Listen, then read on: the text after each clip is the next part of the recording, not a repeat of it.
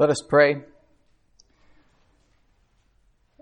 Father, I do thank you for the gift of your Holy Spirit, and I pray that it would fill us today, both in my words and in our hearing of these words and receiving them. And may we receive what you would have us to receive, the great gifts that you have given to us. I ask this in the name of the Father, and the Son, and the Holy Spirit. Amen. You may be seated. This is, this morning, going to be a little bit of an odd sermon. At least I feel it as if it's an odd sermon. We're deviating from the lectionary today to address something that I was originally going to address as an announcement.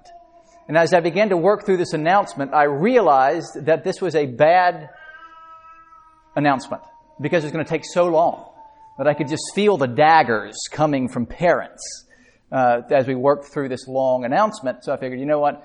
Need to spend time on this a little bit, and best way to do that is in a sermon. So we're doing that this morning. We're going to be talking about confirmation.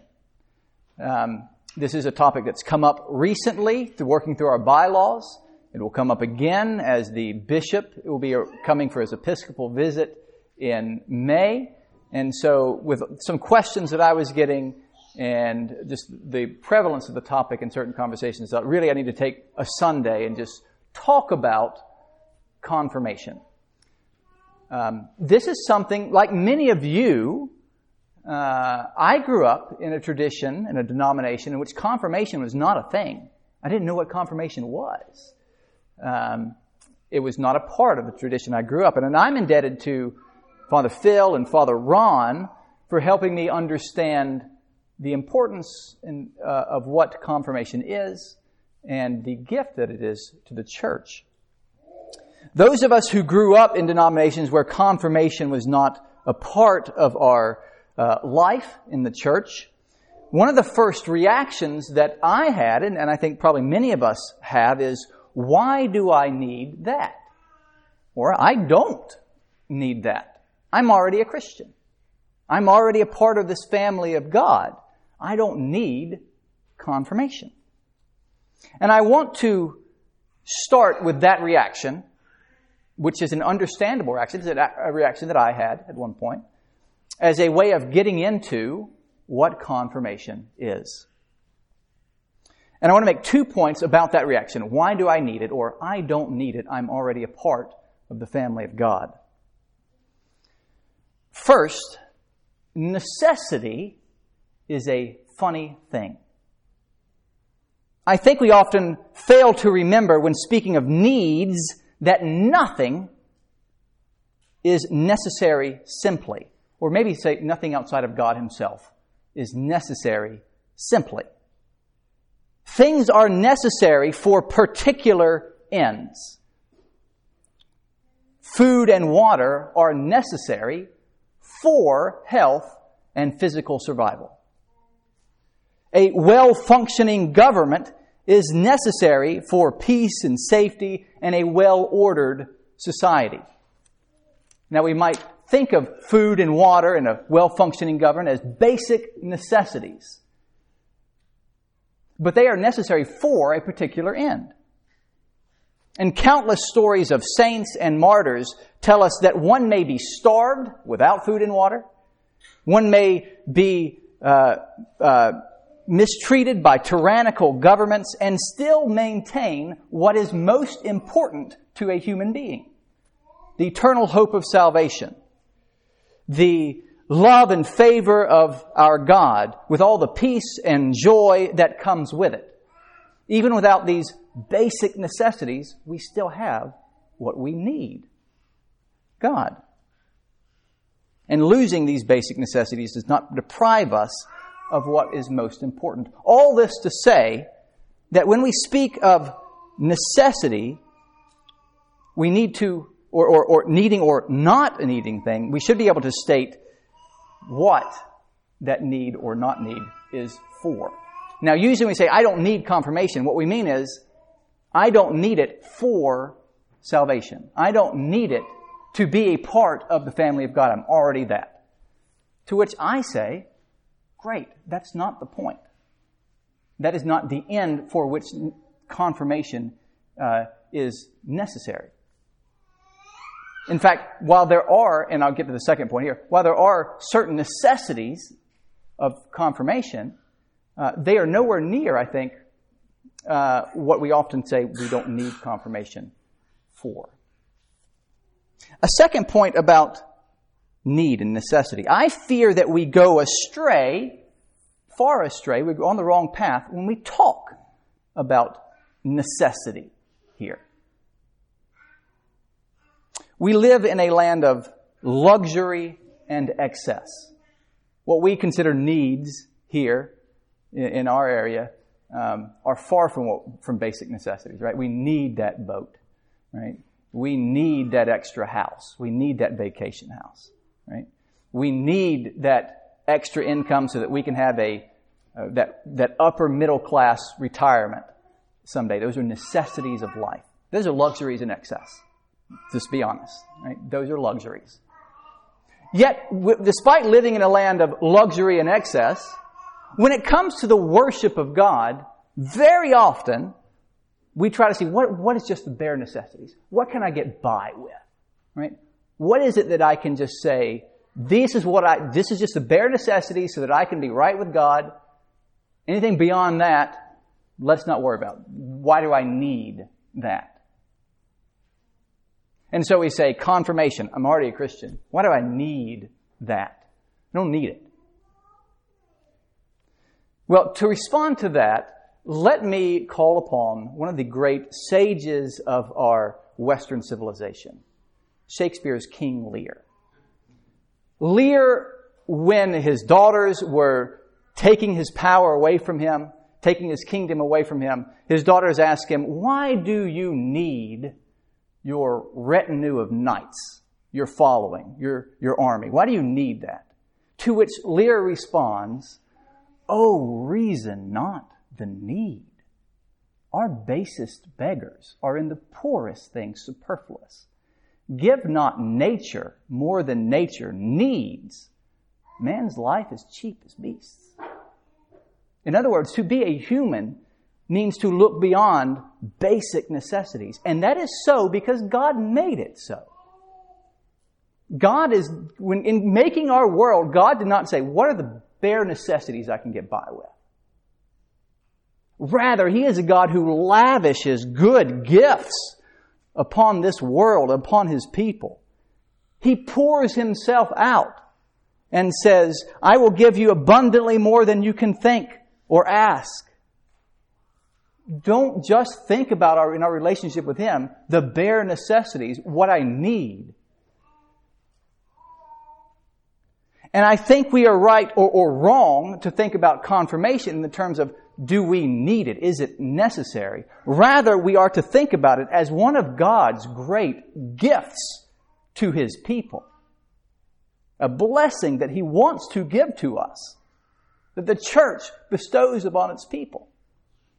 This is the primary way of thinking about confirmation. Now, if I were to want to give a gift to a friend, I have a friend and I think, I'm going to make him a beautiful painting. Let's say I was an artist and I'm going to paint him something that is meaningful to him, a landscape of an area that is just a meaningful part of his life from his childhood. And I want to do this for love of this person. And so I do, I spend time painting this picture, and I give it to my friend, and he says, I don't need that.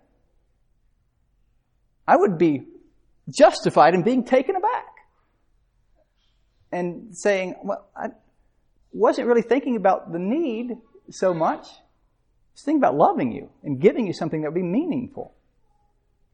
So too, when the church says, I would like to give you the opportunity for a godly man, a bishop who represents the church, the successor to the apostles, we'd like to give you the opportunity for that man to pray over you God's blessing, to pray the filling of the Holy Spirit upon you, to ask that the Spirit come upon you and bless your life and your ministry in the world, and to welcome you into this beautiful family.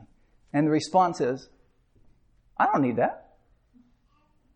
I think I'm a little bit justified in being slightly taken aback and saying, oh, reason, not the need. This is a gift of love that is being offered to you. So first and primarily, that is how I want us to think about confirmation, as a gift, as a beautiful gift that is offered to us. Are there necessities and practicalities? Yes, and we'll get to those. But first and foremost, this is a beautiful gift that is offered. Anecdotally, I will say that it is one of the greatest gifts that I received. When I was confirmed, I had been years in the church. I had worked in the church as a missionary. I had served in the church as a teacher. I had preached for years. I was well entrenched in the faith. And thought originally, I don't need that sort of thing, but it was one of the most beautiful gifts. I was moved to tears as the bishop laid his hands on me and prayed for me. I received it as a great gift, and it was very meaningful to me. So what is this gift? What is this gift that we are offered? Well, let's look first at the biblical roots of confirmation. And we have to do a little bit of digging here. But when we talk about the biblical roots of confirmation, we generally turn to the book of Acts.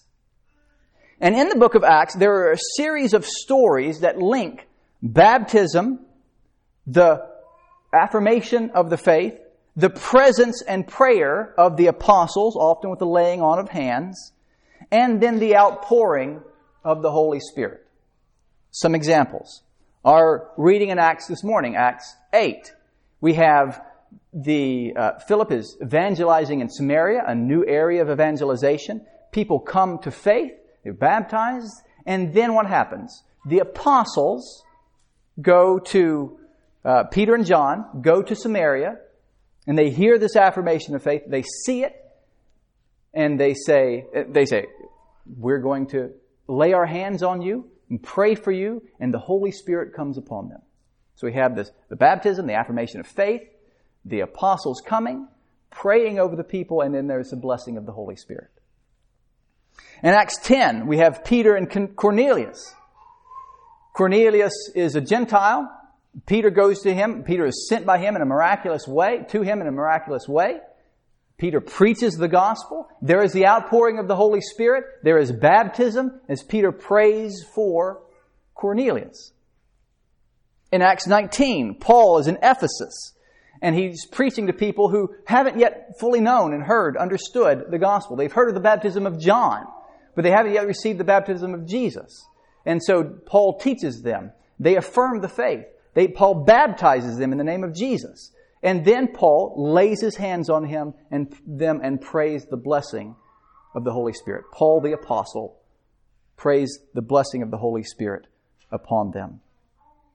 And so we see a pattern here. There is a profession of faith. There is baptism. There is the apostles laying hands on them publicly, affirming the faith. And there is the blessing of the Holy Spirit. And it is from these elements that we see that the rite of confirmation comes from in the church. Now, I want you to notice here that confirmation is a two-way street. There are two kinds of confirmations that are taking place here. First, there is the public affirmation or the confirmation made by the person being confirmed. The person who has been baptized and is now in the presence of the apostles, and they are confirming their faith, and so they are making that public affirmation. Now, what are they affirming? When we say the faith, they are affirming we get this from the tradition of the church. They are affirming what they believe to be true, their commitment to the relationship with God, and a commitment to obey His commands. And this is why in our catechisms, almost all catechisms I know are based around three things. The creed, that commitment to what we believe. The Lord's Prayer, the commitment to that relationship with God. And the Ten Commandments, commitment to obeying the commands of God, walking with Him. Or as often we refer to them as faith, hope, and love. So this is what is publicly being affirmed in confirmation. Now, all these things are very important, especially for those who are baptized as infants. Though, in our Acts passages, that is not the case. These are not people who are baptized as infants. But for those, our children who are baptized as infants, it is extremely important that they reach a point in their life where they make a public affirmation of their faith, to confirm what they believe. I appreciate Father Ron for pointing out the simple fact of the word confirmation. What does it mean? It is to say with firmness. So you are saying with firmness, that faith that I was baptized into as a child, I now with firmness state that this is my own. As we would confirm a reservation, I say with firmness, I'm going to be there. Now this child who has come to maturity says with firmness, this is my faith. And it's very important for the child. But what about those of us who are baptized at an older age? We might say, I've already made that public affirmation. I've already said with firmness that I believe this to be the faith. This is what I'm committing to. I don't need confirmation then. And to some extent, that part of confirmation indeed has been done. Though I worry about those of us who get really upset about having to declare once again that I love and am devoted to God. That's a real burden. Like I might be worried about the husband who says, well, I got married to the woman. I proclaimed once publicly that I loved her. Do I really have to say that I love her again? There's a problem there if that's true. So there might be a little bit of a problem if we say, do I really have to confirm that I love God and I'm committed to obey Him? That said, there has already been a public affirmation of the faith. And it is here that the other way, the other part of confirmation comes into play. Not only is the person being confirmed makes his public affirmation, but here it is the church in the person of a bishop confirming, saying with firmness before the world that this indeed is a member of this body. The bishop is making that public affirmation. This indeed is a member of this body. He is confirming, just as the person who's being confirmed is confirming. And once again, we might say, I don't need a man confirming my faith and my status. I'm confident in my faith and who I am. It's between me and God. I'm in Christ. I don't need someone else to tell me that I'm in Christ. I'm grateful again for Father Ron pointing another part of Scripture out in relation to this point. Paul, the apostle, Paul himself, received revelation of the faith directly from Christ. In the book of Galatians, he says, what I know to be true, I didn't get it from any other man. I got it straight from Christ, directly from Him. And then what did he do? After getting this revelation, he went to Jerusalem to the apostles, to Peter and James, to be received into the church, for those apostles to give him the right hand of fellowship. Did Paul need that? He got it straight from Christ. This was between him and Christ. He still went to the church, to the apostles, and was received into the church. There is no hint in the Bible that your faith is just between you and God. That is an error. My faith is just that's between me and God. We don't get that from Scripture. Rather, we are being brought into a family, a communion. And all the blessings that are confirmed about you by a bishop are not things that you took for yourself. They are things that are given to you by the grace of God. And in this confirmation by the church, in the person of the bishop, it is a visual expression, a reminder that you can't take these things for yourself. They are given. Just as the fact that consecration of elements is reserved for a priest, or absolution of sin is reserved for a priest. It's a sign, not that the priest is some really, really cool guy, but rather that these are things we cannot do for ourselves. These are things that must be given to us. And so that confirmation of your presence by a bishop, of your presence in the body, is a reminder that I didn't do this myself. I didn't just by brute force of my own will and goodness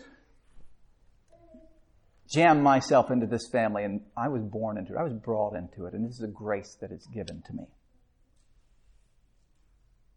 But once again, we err in looking only at the need here.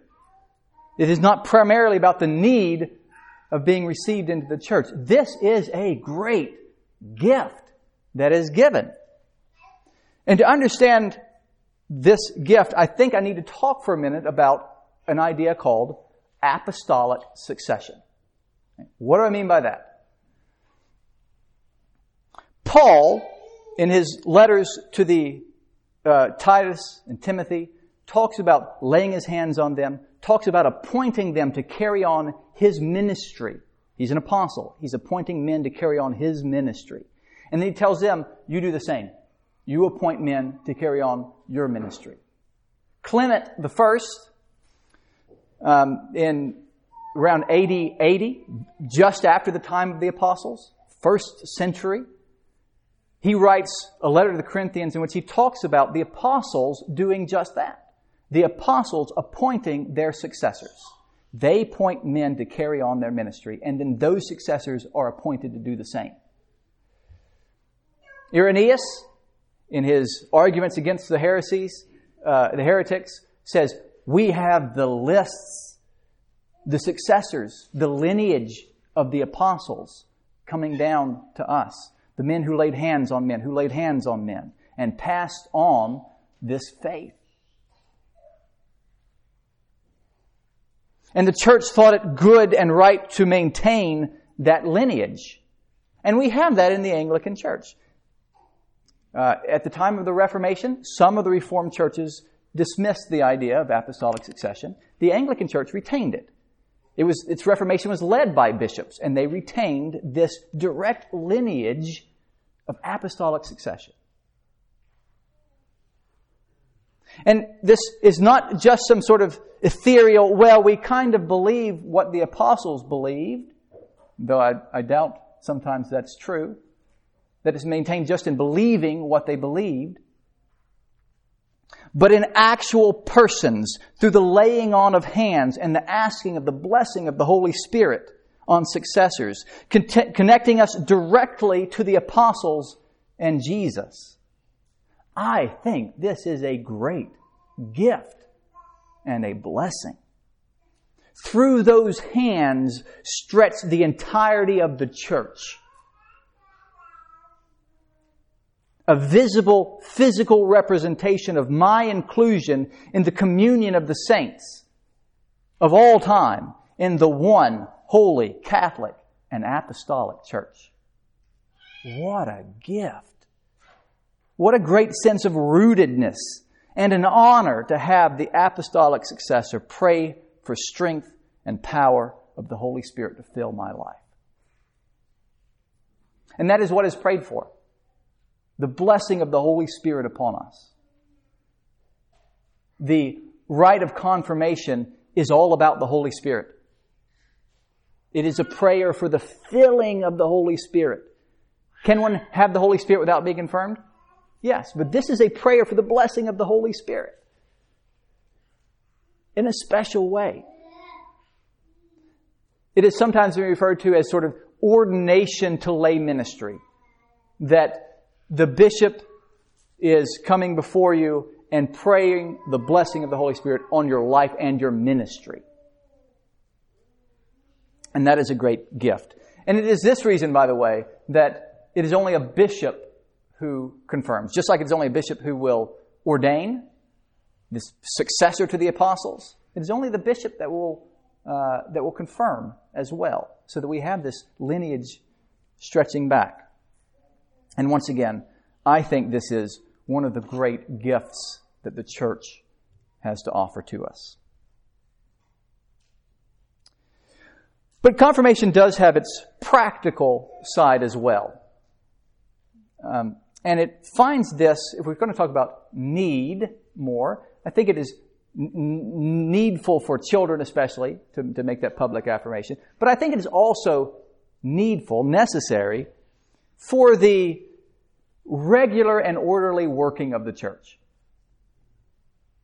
A church that seeks to maintain orthodoxy and hold to the faith that it has received needs a way of knowing that its officers, that it, people that represent it, are committed to that faith.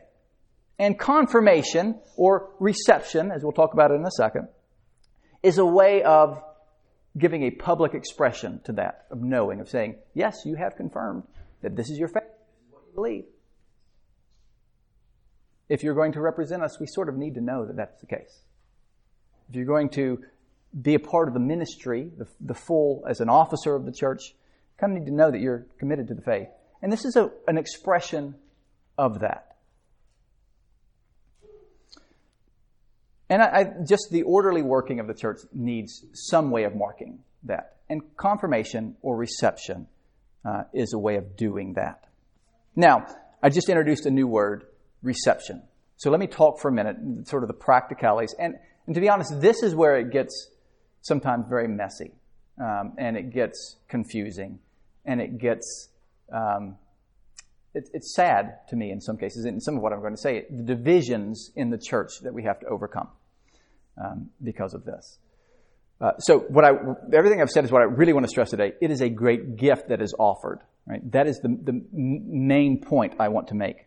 And now we're talking about some of the messiness and the necessity of being able to know that the people representing the church affirm the faith. So confirmation is what I had just gone through. There is the public affirmation of the confirmand and the public confirmation of the bishop that this person does believe. Now, if the confirmand, the person being confirmed, has already made that public confirmation, it is more the case that we might call what the bishop is doing is receiving them into the church. The bishop is making this public announcement, yes, this is a member of the body of Christ, and we're receiving them into, in our case, the Anglican Church in North America. We're recognizing that this is a child of God. We're giving them the right hand of fellowship, and we're saying, yes, indeed, we love you, you're a part, and you are now authorized, in some sense, to represent us in the church. So, if you have made that public affirmation of faith, and you're now coming as an adult for that, then the bishop receives you into the church. If you've never made that public affirmation, if you're baptized as a child, then it is sort of the both ways of confirmation that's taking place. One way we might work through exactly what all this means is I've printed out on here, on your worksheet, the introduction in our prayer book to the service of confirmation. And I'm just going to read through this as I go and make some comments. This sort of, I hope, sums up a little bit of what I've been trying to say. The Anglican Church requires a public and personal profession of faith from every adult believer in Jesus Christ. Confirmation or reception by a bishop is its liturgical expression. So it gives us a ceremony by which this is officially and beautifully done. Confirmation is clearly grounded in Scripture, as the apostles prayed for and laid their hands on those who had already been baptized. Some examples there. In confirmation, through the bishop's laying on of hands and the prayer for the daily increase of the Holy Spirit, God strengthens the believer for the Christian life in the service of Christ's kingdom, of Christ and His kingdom. Grace is God's gift, and we pray that He will pour out His Holy Spirit on those who have already been made His children by adoption and by grace in baptism. So this is something for who are already members of the family of God, and is that gift of praying the Holy Spirit's blessing on them. At the direction of the bishop, and after public reaffirmation of their baptismal promises, those having made adult professions of faith in other Christian traditions, including those confirmed in other traditions, are received into the Anglican Church with prayer and the laying on of hands of the bishop. So, If you've made that public, as I've said, if you made that public affirmation, it is more what's happening place is a reception. You're welcomed in to the Anglican Church of North America. Now, if you've been confirmed by a bishop in apostolic succession before, this really is a pure reception. We acknowledge that you already are linked to the historic church. We know that, right? We acknowledge that. So if you've been confirmed Roman Catholic, if you were Orthodox, which was confirmed at birth, or chrismated, it is a reception. There are some other churches, like Scandinavian Lutherans, maintained apostolic succession. And so all that's happened in that confirmation has already taken place. This is just the public reception into the church, saying as an member of the ACNA now. If you've not been confirmed by that apostolic successor, then there is that apostolic blessing now at this point, saying, yes, we confirm and receive you into this church. So the messiness of this is that, as with the divisions of the church that we have, the Episcopal Church, ACNA, the Lutheran Church, all the divisions that we have, in each of those denominations, there needs to be a way of saying, all right, as you're coming in, do you really confirm the Orthodox faith? We need to know that. In the sense, we don't know exactly where you're coming from, or we know if you come from some places where they really are not holding Orthodox Church. We need to know, are you coming in holding the Orthodox faith? Are you willing to commit to that? We kind of need to know if we're going to sort of authorize you to go do work. And the reception here is a way of saying, okay, you're confirming it. We know. And now we can include you into this work. So, for example, in St. Andrew's, working through the bylaws, if you're going to be a voting member of the church, we need to know that you've confirmed that you hold the Orthodox doctrine. If you're going to be on vestry, making those decisions for the church, you need to know that you're committed to that. So this is that expression of that in the faith. If you're going to hold certain offices, right, then you need to know that you're committed to that. Not saying that you weren't a Christian before, not saying that you weren't a part of the family of God before, or that all of your ministry beforehand is fruitless and worthless, and now you can really do ministry now that you're confirmed or you're received. Not saying all of that, but this is just that expression of saying, all right, just kind of need to know before we authorize you to go do this, that you're committed. And this is that expression of that. So, confirmation is a some cases a strange thing for many people, a new idea, but it's also as many things in the church, a great mystery. There's much that I don't understand about it that is difficult, but I want to say, main point is, it's a great blessing. It is a gift. I really don't want to think of it just in terms of necessity, but when the necessity comes in, it is simply a matter of not saying you weren't a Christian before, but we sort of need to know that you're committed to this faith before we send you out and authorize you. So, all that said, ending the announcement, this very long announcement now, the bishop is coming in May. We're going to start confirmation classes in February for those who've not been confirmed and would like to. The adult confirmation will start in February. I'll be doing the adults. Father Phil will be doing children. Not exactly sure when he's going to start that yet. But I'll be starting in February with adults. If you would like to be confirmed, then please talk to me. If you have been confirmed in the past, then we just need to sort of formalize that reception into the church. You've gone through confirmation classes and then talk to me. Probably you don't have to go through the confirmation classes. We'll just have some conversations to make sure we know what we're doing. But if you've not been confirmed in the past, then the confirmation classes would be good. Not just about confirmation to the adults. It'll be sort of bigger, sort of St. Andrew's 101 kind of thing. I'm working on a bigger sort of foundations class, as they're often called. So that is my long announcement. So with that, in the name of the Father, and the Son, and the Holy Spirit. Amen.